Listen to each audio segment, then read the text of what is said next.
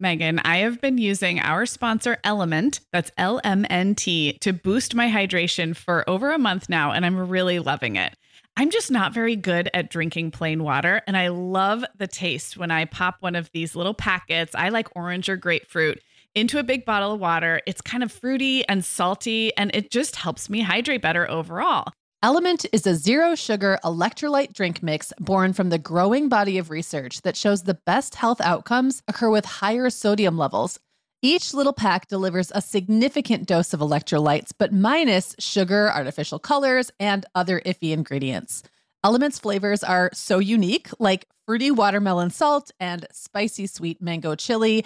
And we're going to set our listeners up with a variety pack so you can find your favorite.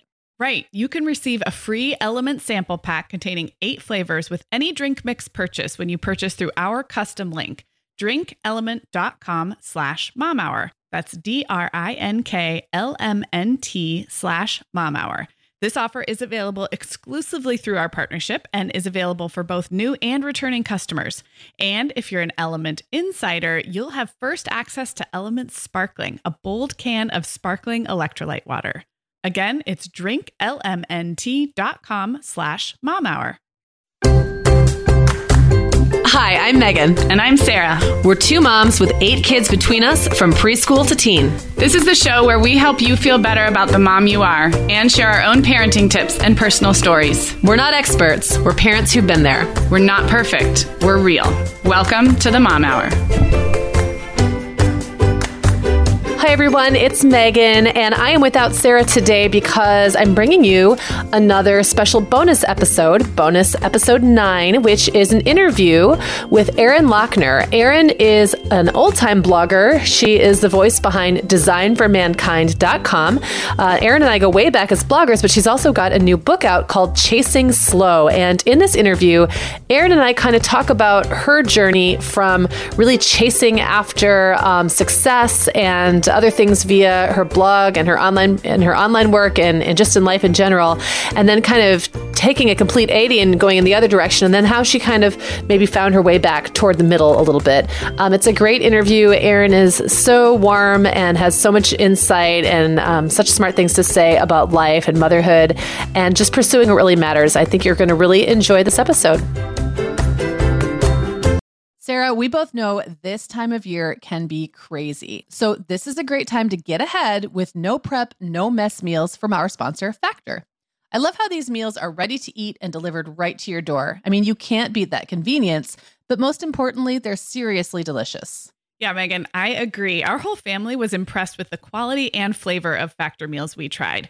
And it turned out to be a great option for my teenagers when they got home late from a theater practice or came home from school super hungry. There's zero prepping, cooking, or cleaning up. Factor meals just need to be heated for about two minutes and they're ready to go. Yeah. And for any listeners with wellness goals this month, Factor has six menu preferences to support your lifestyle. Whether you're trying to boost your protein, avoiding meat, or simply focusing on well balanced meals.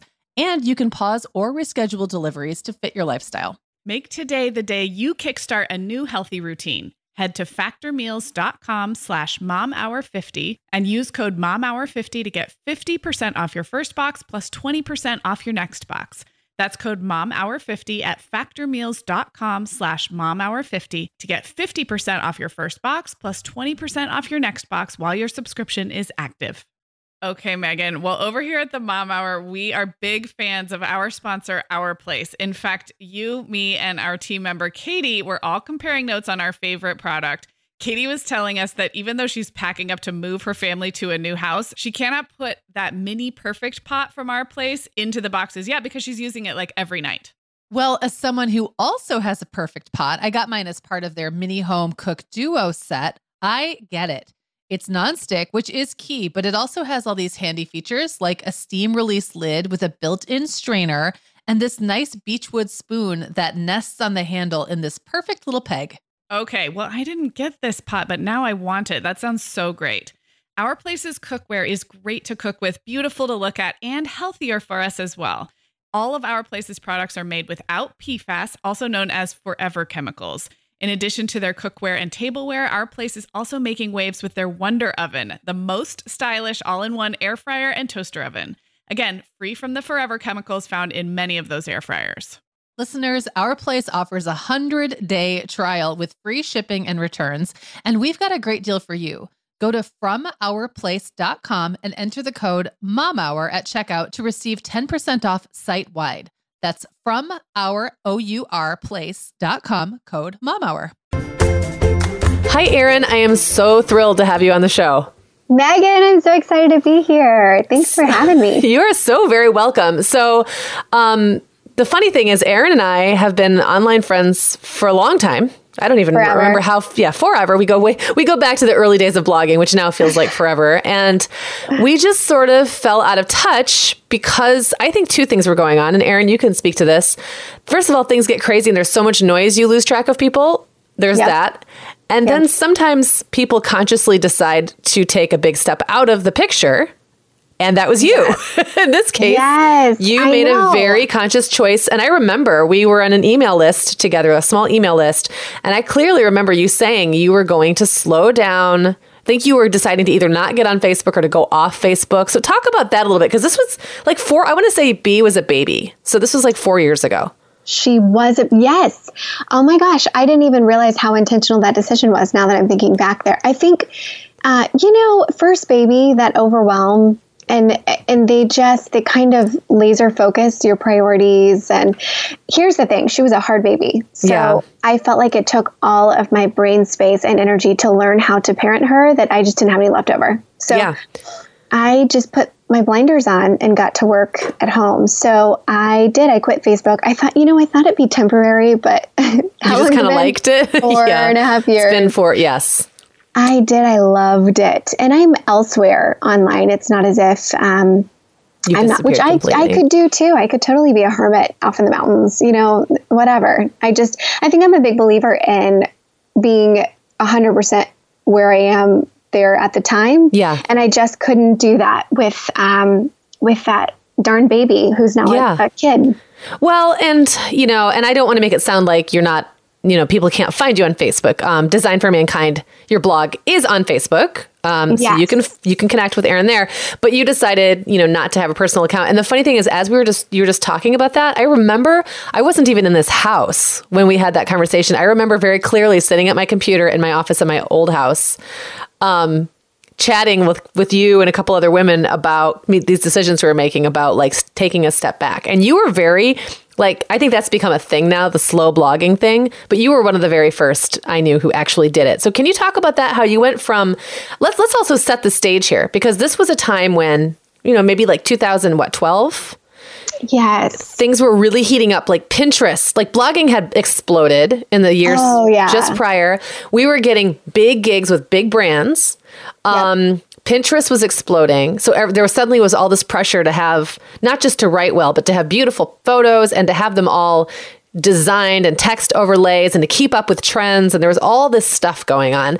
And then at the same time there was all this pressure to keep up with all this other social media. It was kind of the idea then was you have to be everywhere doing everything and posting daily. I remember that was like you know if you're not if you don't have enough traffic post more. That was Yes. always the solution. And you took a very conscious backseat to that or took a, ch- a choice to go in a different direction. So can you because was that sort of the beginning of that for you when you slowed down your writing yeah. and focused on quality? Okay. So now that I've Yes. painted that picture, tell us where you were then and how you kind of got what's happened to you since then. I'm catching up. oh my gosh, I know this is this is hilarious. So um, yeah, I I think I just it was one of those enough is enough things. I was so even as a consumer of that content, even you know you kind of follow blogs within your industry to see what everybody else is doing and.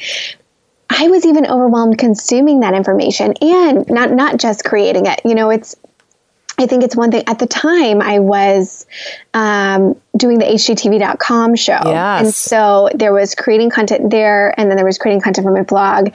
I had just launched um, Design for Minikind, like a blog for, for motherhood and design. And um, everything was kind of under this umbrella of design. And I feel like, yes, certainly that's where my passion was. That's where I had been blogging for 10 years. But I just felt myself evolving as a person and kind of kind of planting my feet offline into just being Erin, not being Erin yeah. the designer, not being um, Erin the new mom, but just just being just like a real person, right? And yeah. I think too, um, we were so used to keeping up this pace. Um, I don't know about you, design blogging was a little different in that we were used to posting five to seven posts a day. Okay. And then um, because not all content was original, there was a lot of curation, there was a lot of roundups and products to buy, and it was very aesthetic. So it wasn't necessarily all copywriting content driven.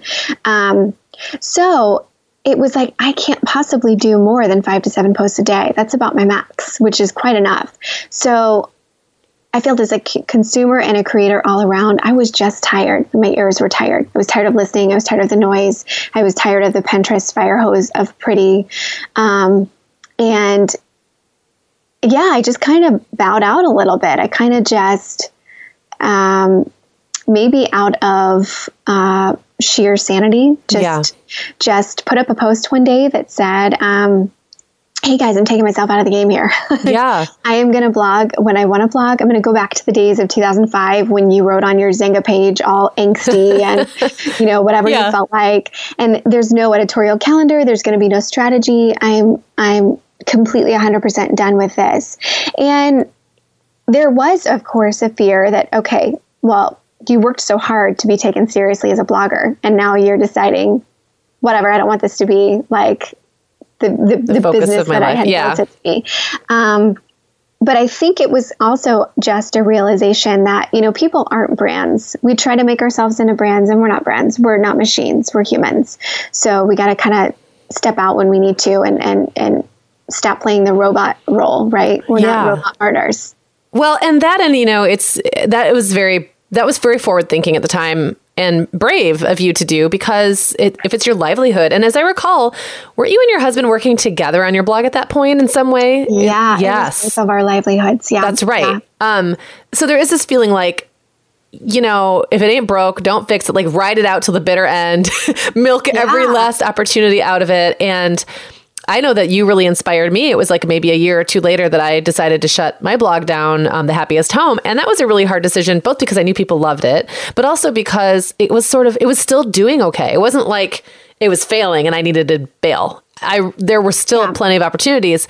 I just felt like I'd said everything in that medium that I wanted to say enough to keep it open. Like I could have kept it open and people said, well, just keep it open and just, you know, post whenever you want. And I kind of knew myself. Like I knew as soon as I said I gave myself permission to do that, I'd probably just stop. And that is kind of what I did. I gave myself like almost a whole year just to blog whenever I felt like it. And it turns out I just never really felt like it because I moved into other yeah. stuff. Um, yeah. But what, what was funny is it's not like the world didn't end. People didn't forget I existed. Um, you know, it's funny. I think about you a lot, even though we haven't really con- like communicated or connected in a while. I still know you're out there. I still see your work. Like people are still aware of each other, and and I didn't stop getting work. That was the other. It, it changed a little bit, and the kinds of stuff I do now is are different. But it's not like everyone forgot who I was. I was blackballed and went broke, and now you know we're living in a cardboard box. It really didn't look mm-hmm. anything like that. So I wonder what your experience was like. That were the brands that you worked with, and that were people just confused at first and didn't know what to make of it, or was there panic?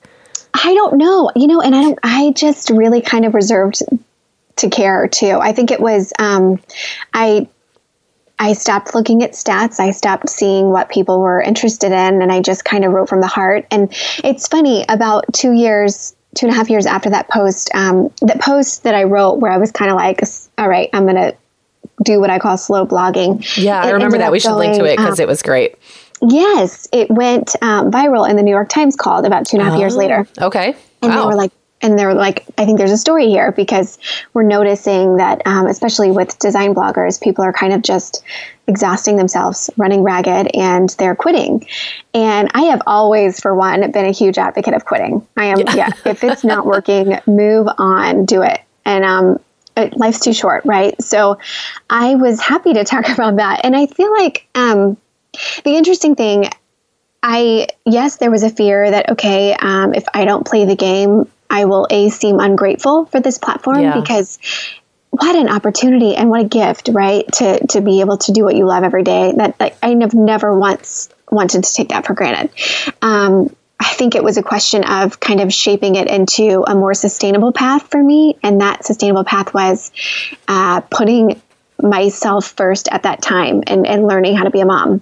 Yeah. And um, kind of putting everything on hold. So after sharing that, um, with the New York Times and after kind of it, it, it's funny to be known for that article because you're kind of you're known for the blogger that says you should quit your job if, right. if, if, you're not happy.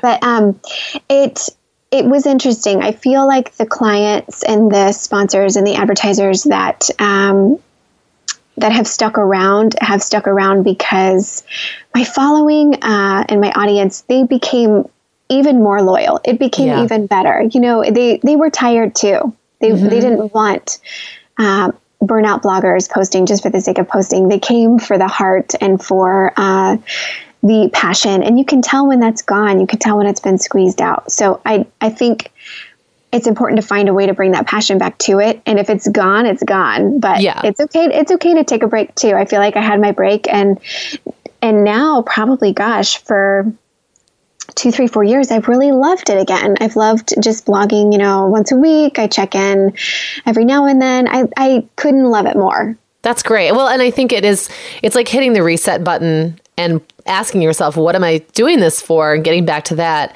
as well as like focusing on quality over quantity. And I, and I think that unfortunately it kind of went the other direction for a lot of us around that time because of all the pressure and looking around yeah. and seeing what everyone else was doing. So, so let's get caught up now. Here we are. So we started like four years ago. Now, four years later, you are back to blogging. You've got a book out, um, Chasing yeah. Slow, and I want to talk about that in a minute. You just adopted a baby. Yes. So, so what great timing! You've got all these things going on. Um, tell us about the book. Like, how long was this book in progress? What do you, I mean, I know kind of a, a general, but what it's about. But for the listener, um, just tell us like the synopsis of your book. Totally. Well, here's what's funny. The book that I set out to write was not the book that I wrote, right? That's uh, how it works. Yeah. I thought I was going to write this, you know, slow living manifesto and how slow living is the best way to live and it's the only way to live and everybody needs to just calm down. And it, it started that way. And then what happened was, so I had a completely self-imposed six month deadline to write the book. Oh, okay. That was a ridiculous time frame for me. I thought, you know, I love writing. I write every single day because I do. I write every morning at 4:30 a.m. Whether I publish or not, I'm gonna. I'm just out there. It's like therapy for me. I'm writing. So I thought, oh, I could. I could knock out this many words. I have so much to say. I can totally do it. And then, and then I think I failed to factor in like the emotional aspect of writing yeah. a book, kind of the rawness and the pouring and the vulnerability of it all. And so I felt like I spent that season writing a book about living slow while I was living very fast. Mm-hmm. It was take out for dinner all the time. I had a short fuse. I was stressed out. And um, so it was one of those it made the book so much better because there was so much tension, right? Yeah, some dissonance. You're like, what's happening? yeah. Yes, it was so much better. And what I learned was, you know, slow living, you can chase slow just as fast as you can chase fast living, right? It's yes. not it's not one or the other. It's about surrendering the metric altogether. It's about refusing to curate your life and and instead actually live your life and take it for what it is. And not um, i feel like sometimes we especially you know there's so much information available to us and there's so much inspiration available to us and we think that our our happy life is just one small change away or maybe one big change away and that there's something better around the bend. And there is sometimes right? There are some changes that we make in our life that are life giving and they lead to an insane amount of happiness, but you're still you on the other side of right. that change, yeah. right? You're still the same person. And that's what I had a hard time wrestling with was gosh, I've made all of these changes. I, I am completely 100% living in line with my values. Why am I not perfect and right. happy and all together? And um, and the fact is, it's that that's that's a choice. To uh, you gotta you gotta rework that every single day. You have to recommit to happiness every day and recommit to joy, and um, that is something that I didn't realize. so, yeah, I would say the book is is less about um, the right way to live slow and more about um, forcing yourself to reassess your life, setting priorities, learning what matters for you, mm. being okay with sucking at it for a really long time, being okay with the failures and the learning and the relearning and the relearning. That's really what it's about. So I loved the what you said about surrendering the metric. That I've not heard it put that way before. Is that what you said? Surrendering the mm-hmm. metric.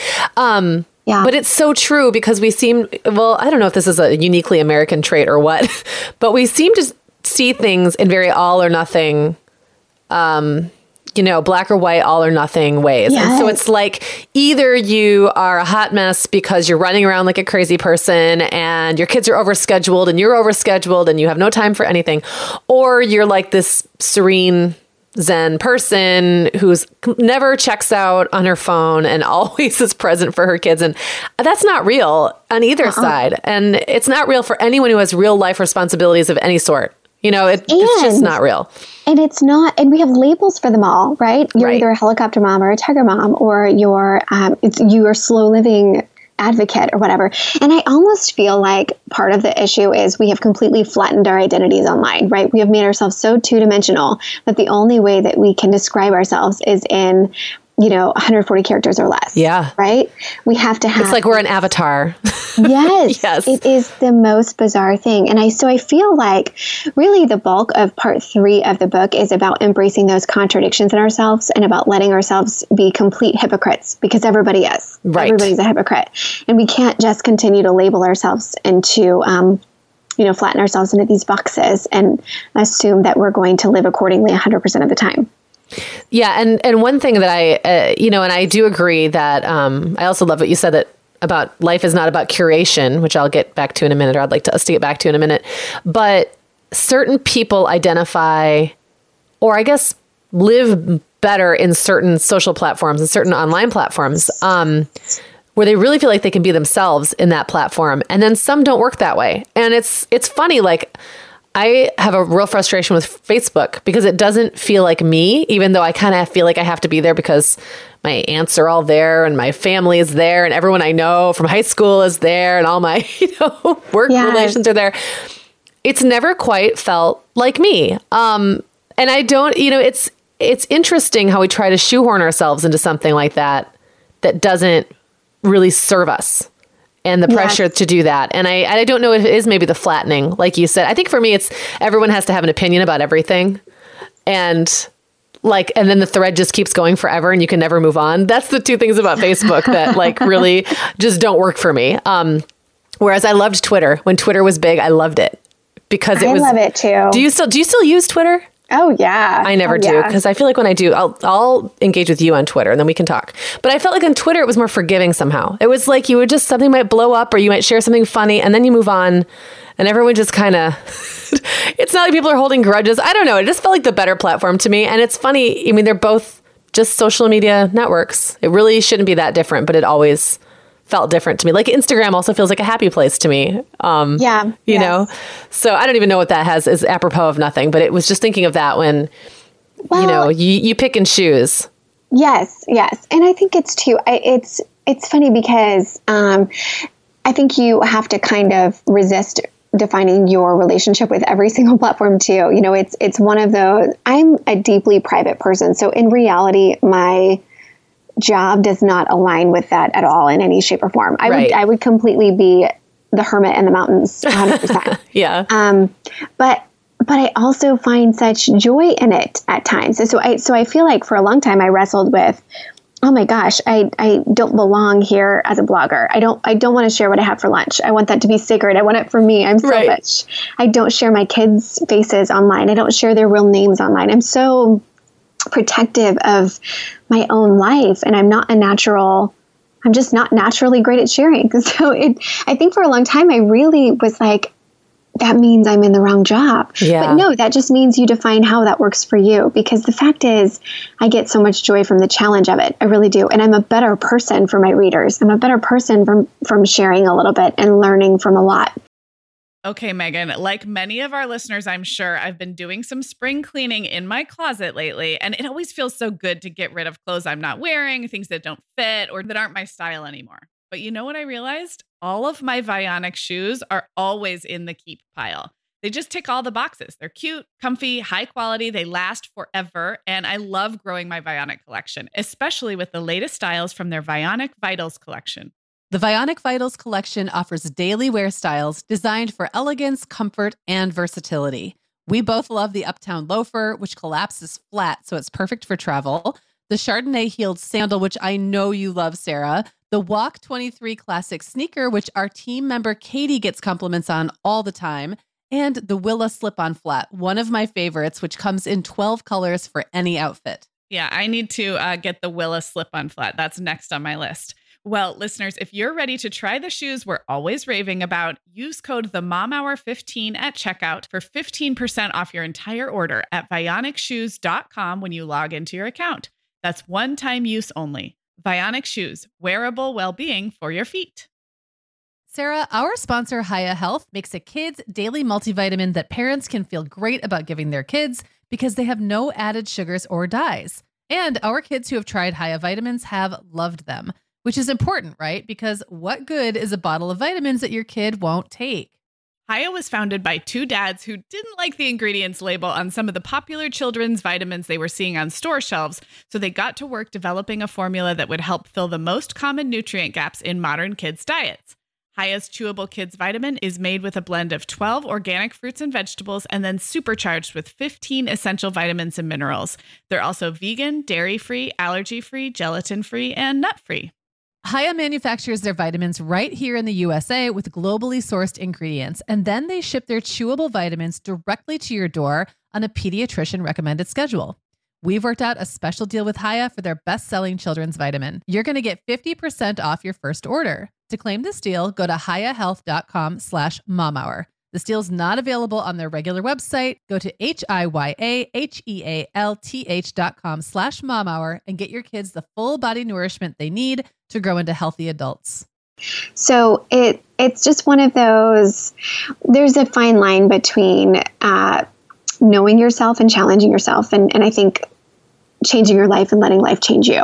Oh, yeah, that's great. You know, yes, like knowing yourself, but you, that doesn't mean you have to um, dig your heels in too hard. You can still yeah. allow yourself to kind of go with the flow and maybe learn a little bit and change a little bit. Yes. Um, you taught. You mentioned earlier not curating. I think you said don't. You know, get away from curating your life, but to live your life. And I would love to hear more about that because that is such a buzzword curate, curate, uh, curate experiences and yeah, lifestyle and content and everything else. So, where did that yes. come from and what does that mean for you? Well, here's the thing. So, if we want to talk about labels, I would identify very deeply with the label of minimalist. I am not, um, I don't like a lot of things. I've always, I was raised in a house that was very minimal, very frugal. Um, and so I just don't like stuff. I have zero attachment to things whatsoever. But I live with a pack rat husband and a toddler and now a baby. And what toddler is not a pack rat, first of all? What toddler right. does not bring home an insane amount of trash into your into your house? Yeah, they just like stick so, things in their pockets and walk around with it. Do. Is, they are you get these magnets, rocks? right? Rocks. um, and I, I tell this story all the time. My daughter used to collect leaves and she would put them in her underwear drawer and she called them her nature socks. Oh my gosh. She would get them out and she would want to like fake wear them all around the house. So there'd just be stuff everywhere. Like little crumpled up pieces of leaves everywhere. Uh huh. Yeah. Oh, it was insane. And for the longest time, I would just grit my teeth through that. You know, I would tolerate it for the most part because it's creative and cute and whatever. But um, but then there would be days I would just lose my mind and I would be like, all of this stuff, you guys get it out of my house. This has to go there. There's too much stuff in here. I am so overwhelmed. And the kitchen counter alone was like, you know, Vegas. There was just stuff everywhere. so, um, so I think I was so what what be, became such an issue for me is I felt hypocritical, right? Because I, it, I I was a minimalist, and here I was living in a house with so much stuff stuff that I contributed to as well because my job offers free things to review all the time. Right. So it would be me siphoning through and I would and I would start to become ungrateful for that when in reality who doesn't want to find the awesome new lotion that right. is amazing and life changing and you love it so much. Who doesn't love that stuff sent to their door? It's fun for a little bit. And so my struggle was was finding gratitude for that because I was so focused on what my life was supposed to look like because of who I thought I was supposed to be or who I actually was. Yeah. Truly, I am I am someone that thrives in a less is more environment, but at the same time, I love my family more. So right. So if I can stop being focused on what that looks like and stop apologizing for the state of my house when just because it doesn't completely 100% reflect who I am. Right. Whatever. It's not I'm here to to live and enjoy my life. I'm not here to rearrange it. I'm not here to rearrange my stuff and and to try to make it all match and to try to make it all make sense. It's um it's the accepting of your surroundings that I have learned more from than the changing of my surroundings. I love that. And and it it totally speaks to what you said earlier about how we become flattened. I think that there's this real even for people who aren't in, and I'm using air quotes here, in social media or in blogging um, as a job or even as a hobby, there's this sort of um, compulsion to sum ourselves up in, you know, like in a tagline oh, to yeah. say I am this kind of person or I am that kind of person. And truthfully, sometimes I'm this kind of person one day and then different kind of person the next day. I mean, I'm uh, we're very complex and uh-huh. we don't fit in boxes, but we try to make ourselves, and then we feel guilty or hypocritical or like we have to hide or we're, you know, ashamed if we don't live in a way that always lives up to that. Whereas maybe we don't need to label, label ourselves and other people in the first place. Exactly. If we can all just say, oh, yeah, I am a great many things. If we can just say that once a day, I mean, how much freedom is there? Because yeah. it's true. I feel like and you're right. It's not about social media or not social media. It's about the age old dinner party question, which is what do you do for a living? Right. And you're either ashamed of that or proud of that. You know, you either cringe a little when you say it, or you feel like you have to over explain or under explain, or you make an excuse for it, or it, it, I just, I feel like it's this emphasis on labeling and measuring every part of our life. And life is not to be measured, it's just not. No, it's meant to be lived. So you mentioned there were you mentioned part three of your book. So is it broken into three three parts? It is. Tell, tell us it about is. that. Well, so part one is is kind of the chase to more. It, part one was a lot of um, my. So Ken has a brain tumor. Have we talked about this? Um, my husband. I don't, I don't, remember talking about this. No. When did so, this happen? When before we were married. Oh, so okay. It's um, he's happy. He's healthy. He's thriving. That is yeah. not the, the point of this, but it is a little in that um, he was he was diagnosed, then we got married, and I we I mean to be honest, I did not think he was going to live. I called. Um, I called it his little expiration date because it, it was um, the doctor said he wouldn't live to be 30. So we oh we really goodness. just from the get go thought that this was a shortened marriage, and I think as a result, I just I felt this weight and this pressure to make the most of it. Yeah. And so we chased everything. You know, he poured himself into work. I poured myself into purpose. I thought, um, you know, it, we had to make this life ultra meaningful because it would be shorter. Yes. And uh, we had to do the same with our marriage. And so that so part one is really more the the chase and the hunt for fulfillment and um, kind of to put a band-aid over that ambiguity over that like how much time you really have kind of thing. And then at some point i just began to realize this more thing is not helping me. Like i cannot just throw more at the problem. This is not going to go away. Yeah people aren't problems they're not projects i'm not here to fix anybody i'm here to enjoy this time and so then i kind of went the other way and part two is a lot about um, stripping away the excess that we had accumulated and amassed. Um, both, I think, you know, emotionally and and physically. You know, we went through a lot of life changes. We mm-hmm. slowed mm. our lives tremendously. We reevaluated, we reassessed, we reprioritized. Uh, moved to the Midwest. You know, at the time we were mm. living in Los Angeles and very fast life, and um, so part two is a lot about the slowing, and and then part three is the releasing of the metric. You know, so it's yeah. it's fast, fast, fast, slow, slow, slow, and then whatever, guys. Let's let's try and enjoy this. Yeah. try and enjoy this. Yeah. You know, one thing that popped into my head when you were talking, and it's something that I think I've personally struggled with, and I'm curious to hear your thoughts, um, is that I'm not someone who naturally can maintain a lot of close friendships. I like to have just the ones, you know, just enough. and that I think that number looks different for everybody. And I think part of the problem with social media is that it inflates the number of people that we're supposed and this is going to sound terrible, that we're supposed to care about deeply. Oh, yeah. And I find that I have a natural point at which I can't care anymore about any more people. It's not that I don't care about people as a group. And I, of course, you know, I love people, but like there comes a point, like a tipping point where you almost can't maintain another human relationship. Um, oh, yeah. How do you deal? I mean, if, if you're like the hermit in the woods, you probably have that even more intensely than me.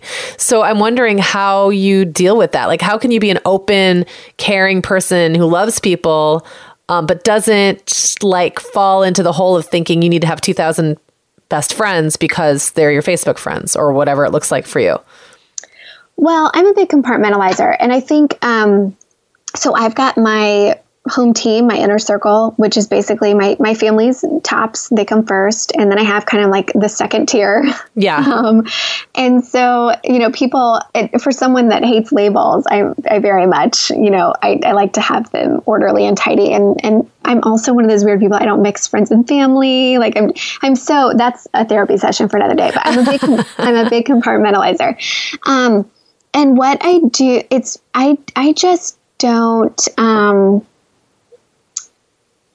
I think I think because I'm exactly the same as you are, and that I become very emotionally invested mm-hmm. in pe- I'm, I'm I in people, and I do. You reach your tolerance level very quickly, and you reach your like max social level and care level, and so I just don't really. This sounds terrible, but I don't care about people that I'm not with. Right. If there's okay. somebody on the other side of the phone that is, you know, living their life in Minnesota or whatever, I don't actually really care about what's like happening on your side. I'm happy yeah. to reach out if there's something that you need help with, but I'm such an in-person person. Like yeah. I, I feel like I'm such uh, just a naturally very present person that um, I can't physically put myself in, in your place, scenario. In your shoes. Yeah, yeah. Uh-huh, if if you're not sitting in front of me and we're having an actual conversation. Yeah, so. and that I think that makes sense. I mean, it sounds when you say it that way, and um, I mean, like if I said it that way, I'd be like the whole time thinking, "This sounds terrible. This sounds so, you know, cold." But it's not. It's it's self protection, but the good kind. It's like putting on your own. You know, the old adage about putting on your own oxygen mask. you have to keep. You have to keep. You have to make it work for you in a way that it works for you, or it won't work. And you see people who wear, the, wear themselves out by caring too much about too many people in a way that isn't sustainable. Well, and I think too that's the danger of um, of this massive amount of information at our fingertips. Is I've read before that you can really only process like for information to stick, you have to experience it with more than three senses. Wow. So you have okay. to have, you know, the sight, the sound, the touch, um, the feel, you know, whatever that is, the taste for some.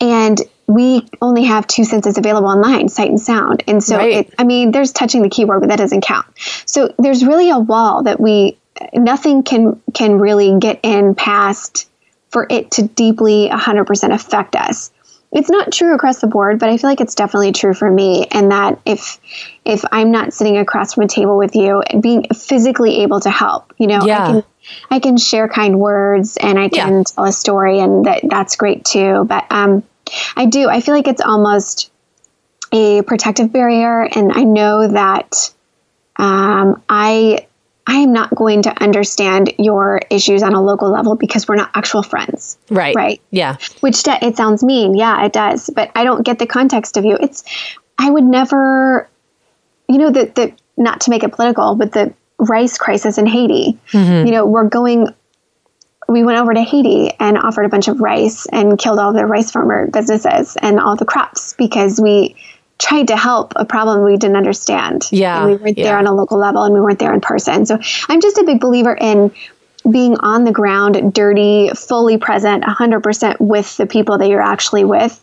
And then the rest can kind of fill in the blanks when when you have that emotional capacity available to you. But it doesn't work the other way around. Yeah, I totally agree. And that's um, that's also a good example of, you know, now there's so many things you can care about that cross your path. You you don't we don't even have time to fully understand the things we're supposed to get sad about or um, yeah. feel anxious about or feel touched by or feel outraged by. We don't even understand those things. We're just supposed to have an immediate emotional reaction like here's here's a picture feel here's a headline yes. act uh-huh. be outraged and i need a lot more processing time but i never thought about the fact that i need more information it's not just more time and it's not just more data I need exactly because there's a million things in the world, probably a billion things in the world I could feel really badly about or really convicted by if I wanted to, or if I had all that information. But how much more effective am I if I just dig in deep on one thing?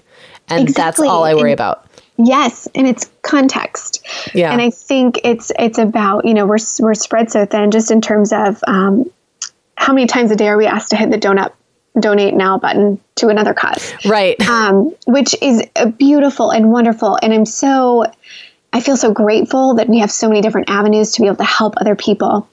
I yeah. also feel like it's our responsibility to do our research and to and to look for the context in those scenarios. And just sometimes sometimes it requires a lot more than the donate now button. And yeah. sometimes the donate now button can do a little more hurt than good. That is very true. Um, I feel like I just derailed this a little bit, but actually, that was a very uh, that was valuable little sidetrack for me. So thank you for thank you for indulging me, Erin, and for listeners for indulging me. Us. Um, I always get on tangents.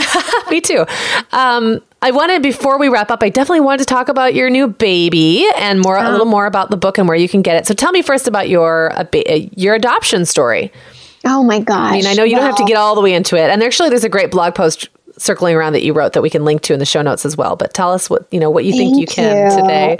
Yeah, you know, he was a surprise baby, and that um, we had just literally just finished the. Well, we actually weren't even all the way done with our education hours or anything, but we had just finished the paperwork, and um, this is a this is a rare adoption story. I feel like it's.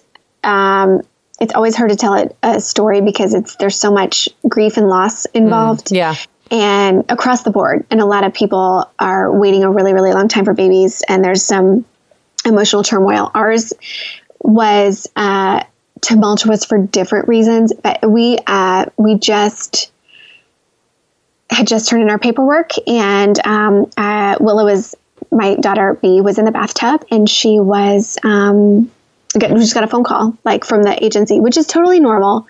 Uh, we thought that they were asking about paperwork, and they were like, "Hey, we have a match." And you know, when the first call you get from an agency is usually you're asked to meet with the birth mother, and then you go through a process of meeting a few times, and everybody kind of lands on, "Yes, this is. This is a good match." Sometimes the birth mother will meet with five, ten families before they choose.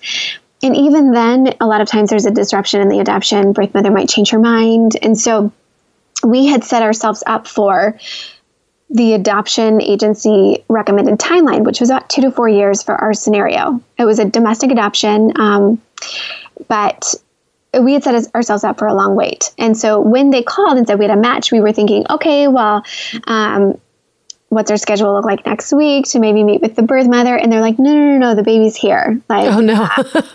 he's i mean oh yay but oh what?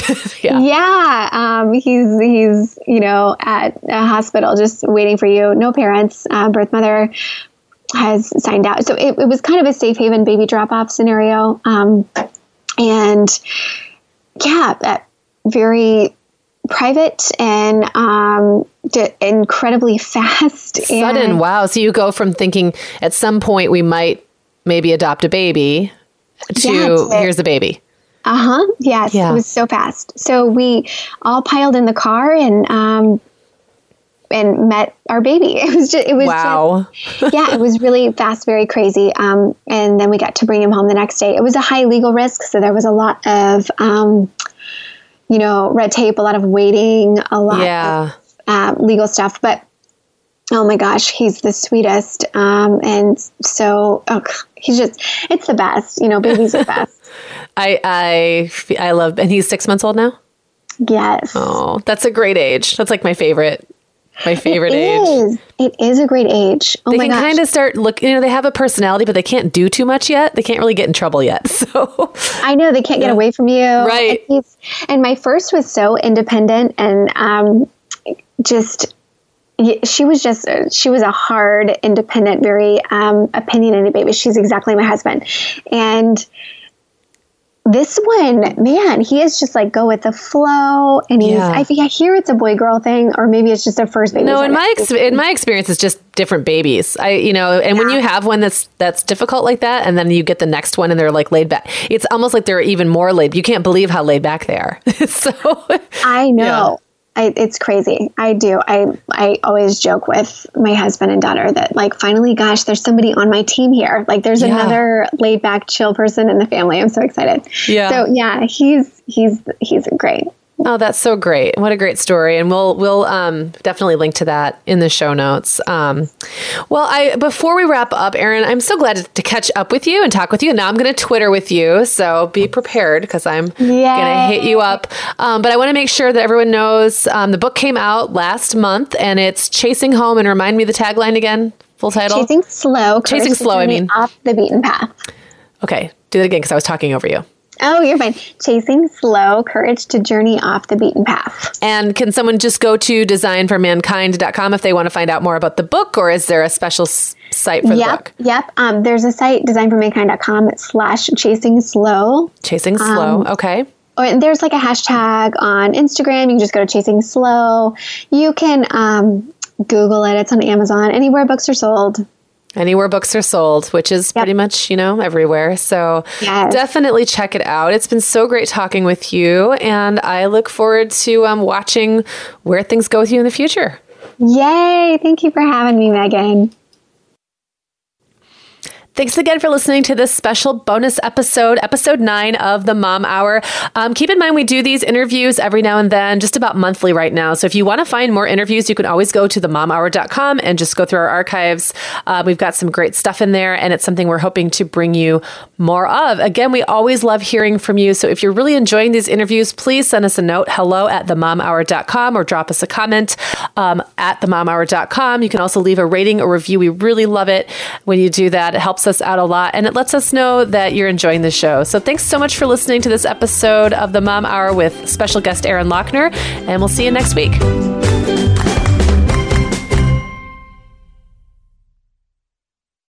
Guess what, Meagan? Over 10,000 teens are already using our sponsor, Erika, to help them unplug. That is amazing. Erika, that's Erika with a K, is the social media health app for teens that gives them the tools to unplug whenever they need to for improved health, study focus, sleep, and daily balance. It's so cool how this works to hide distracting apps from your phone at the touch of a button, keeping them out of sight and out of mind without deleting your data. Yeah, you know, teens really get that social media comes with risks, including addiction, and Erika helps them build healthy habits and self regulation that will benefit them their whole lives. Tell your teens about Erika and save 20% on the Erika family plan with promo code The Mom Hour. Go to erika.app and search for plans. That's Erika with a K, E R I K A dot A P P, and use code The Mom Hour to save 20%. Sarah, I started a Substack last spring, just kind of as an experiment, and it turns out I love it. I'm treating it kind of like an old school blog, writing about things that are happening in my life. Meagan, I've loved following your stuff on Substack, and I actually just really like Substack in general. You know, we've both been a lot less active on Instagram lately, and I'm finding that Substack scratches that itch to connect and create without all the busyness of a typical social media feed. So I would love it if Mom Hour listeners wanted to look me up there. I'm at meaganfrancis.substack.com, and that's Meagan with two A's, M E A G A N Francis.substack.com.